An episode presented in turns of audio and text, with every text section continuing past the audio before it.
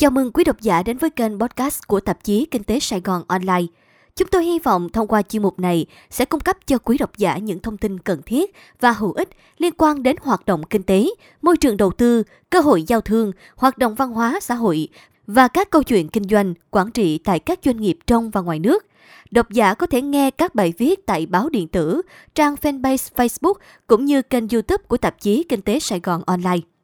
Mời bạn đọc đến với bài viết Nhà ở hợp túi tiền ở Việt Nam nhìn từ trường hợp thành phố Hồ Chí Minh của tác giả Huỳnh Thế Du. Gói tín dụng 120.000 tỷ đồng cho phát triển nhà ở xã hội có lẽ là thông tin đáng chú ý nhất trong hội nghị tháo gỡ và thúc đẩy thị trường bất động sản phát triển an toàn, lành mạnh, bền vững ngày 17 tháng 2 năm 2023 do Thủ tướng Chính phủ chủ trì. Đây là một thông tin tích cực Tuy nhiên, nhìn vào cấu trúc của chi phí nhà ở và thực tế ở Việt Nam, chúng ta có thể thấy một bức tranh rất khác và khu vực phát triển nhà chính thức rất khó cạnh tranh với việc phát triển nhà phi chính thức hay tự phát. Nếu chỉ xét riêng mục tiêu có nhà ở hợp túi tiền, thì thị trường ở Việt Nam đã vận hành rất hiệu quả. Hầu hết các hộ gia đình đều có nhà ở với chất lượng chấp nhận được so với mặt bằng chung của các nước có cùng trình độ phát triển. Tuy nhiên, hình thái phát triển nhà ở hiện nay đang tạo ra nhiều hệ lụy và rất khó có được cuộc sống chất lượng cao ở các đô thị. Những số liệu ở thành phố Hồ Chí Minh cho thấy rất rõ điều này. Vai trò khiêm tốn của nhà ở xã hội Thực tế của thành phố Hồ Chí Minh và cũng đúng với các đô thị khác trên cả nước là mức giá của nhà ở xã hội hiện tại vẫn đang khá cao và nguồn cung rất ít – theo thống kê trên trang web của Sở Xây dựng Thành phố Hồ Chí Minh, truy cập vào ngày 19 tháng 2 năm 2023, toàn thành phố có 46 dự án nhà ở xã hội với gần 35.000 căn hộ được phê duyệt, chưa bằng 1,8% số lượng nhà ở toàn thành phố hiện nay. Năm 2022, thành phố có kế hoạch triển khai xây dựng 10 dự án với 6.751 căn hộ, nhưng chỉ hoàn thành được một dự án với 260 căn. Mức giá nhà ở xã hội hiện nay của thành phố Hồ Chí Minh từ 14 đến 20 triệu đồng một mét vuông. Thu nhập bình quân của nhóm 20% thu nhập thấp nhất ở thành phố Hồ Chí Minh vào năm 2021 là 2,816 triệu đồng một tháng. Với 30% thu nhập, mức tối đa dành cho nhà ở để đảm bảo hợp túi tiền của 30 năm chiết khấu về giá trị hiện tại thì số tiền bình quân một người có được vào khoảng 120 triệu đồng cho nhà ở. Nếu được mua với giá 14 triệu đồng một mét vuông và 120 triệu đồng nêu trên, diện tích nhà một người có thể sở hữu sẽ là 8,6 mét vuông. Con số này cao hơn một chút so với diện tích nhà tối thiểu 8 mét vuông một người theo quy định của luật cư trú năm 2020. Như vậy, ngay cả với giá thấp nhất của nhà ở xã hội đang được bán, rất nhiều hộ gia đình ở thành phố Hồ Chí Minh hiện nay khả năng chi trả thấp hơn nhiều để có diện tích nhà ở tối thiểu được công nhận có chỗ ở hợp pháp theo quy định của luật cư trú mà thành phố Hồ Chí Minh đang áp dụng. Theo điều tra dân số và nhà ở năm 2019, có 17,3% hộ gia đình ở thành phố Hồ Chí Minh có diện tích nhà ở dưới 8 m2 một người và 40% từ 14 m2 một người trở xuống. Nếu thành phố quy định mức tối thiểu lên 15 m2 một người thì hơn 40% hộ gia đình không đủ điều kiện có chỗ ở hợp pháp. Vai trò của thị trường theo số liệu điều tra dân số và nhà ở từ năm 1999 đến năm 2019, toàn thành phố Hồ Chí Minh có khoảng 1,2 triệu ngôi nhà và căn hộ được xây mới. Bình quân mỗi năm có khoảng 60.000 căn nhà. Đến năm 2019, chỉ có 210.000 hay 8,2% số hộ gia đình sống ở các căn hộ chung cư. Trong giai đoạn 2014 đến năm 2019, có thêm 103.000 hộ gia đình sống ở các căn hộ chung cư. Như vậy, bình quân mỗi năm là 20.000 hộ. Điều này có nghĩa là phát triển nhà ở của thành phố Hồ Chí Minh trong thời gian qua chủ yếu là nhà riêng lẻ do người dân tự xây. Khu vực phát triển nhà chính thức có vai trò khá khiêm tốn. Do hầu hết hộ gia đình đều đang ở và sở hữu nhà riêng lẻ gắn với đất, nên giá thị trường hiện nay ở thành phố Hồ Chí Minh khó mà dưới 50 triệu một mét vuông. Khảo sát sơ bộ trên các trang rau vặt vào tháng 2 năm 2023, giá nhà ở quận Gò Vấp thường là trên 100 triệu một mét vuông và ở huyện Hóc Môn là trên 50 triệu một mét vuông.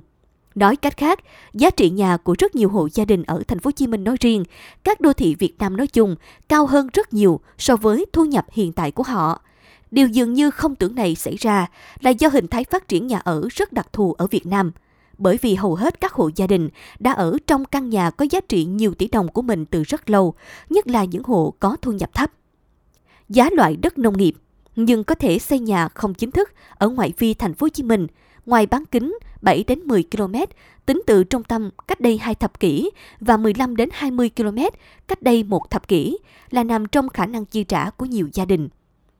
Tổng chi phí xây dựng, bao gồm cả đất mua theo dạng chuyển nhượng không chính thức, nằm trong khả năng 30% thu nhập của 30 năm, được chiết khấu về giá trị hiện tại.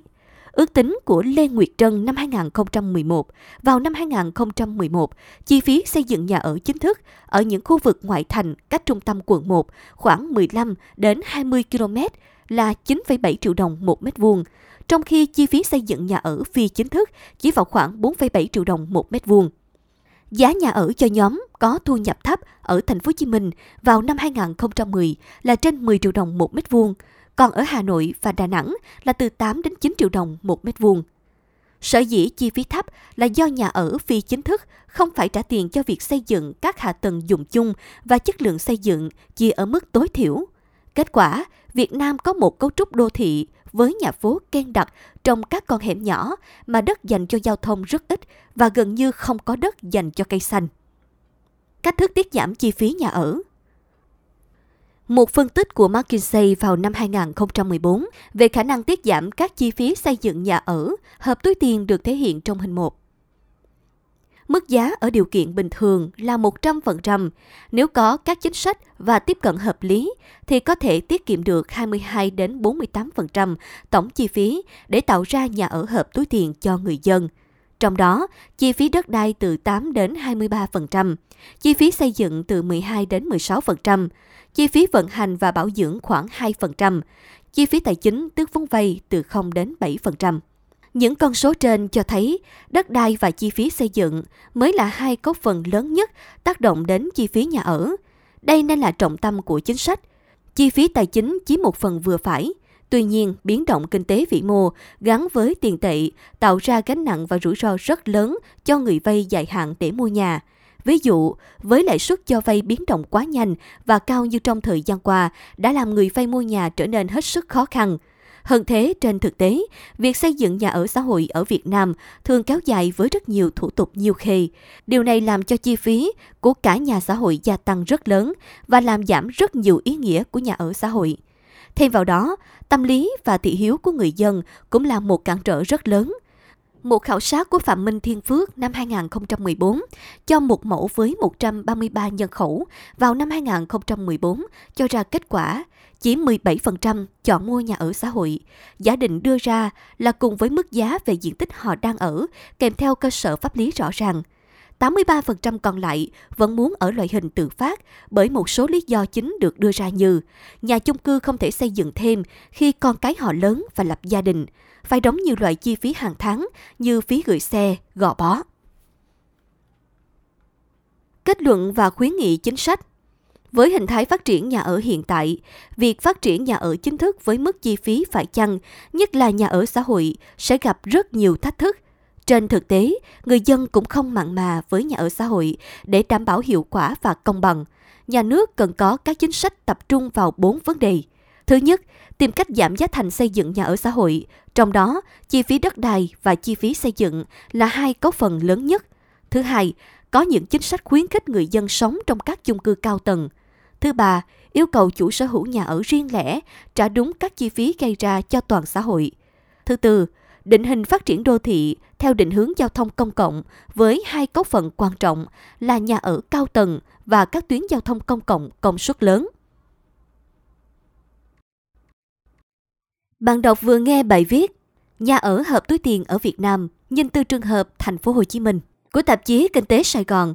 Chúng tôi hy vọng bài viết có thể cung cấp thông tin hữu ích đến quý vị, đặc biệt là những người có ý định xây dựng một kênh podcast cho cá nhân hoặc tổ chức của mình.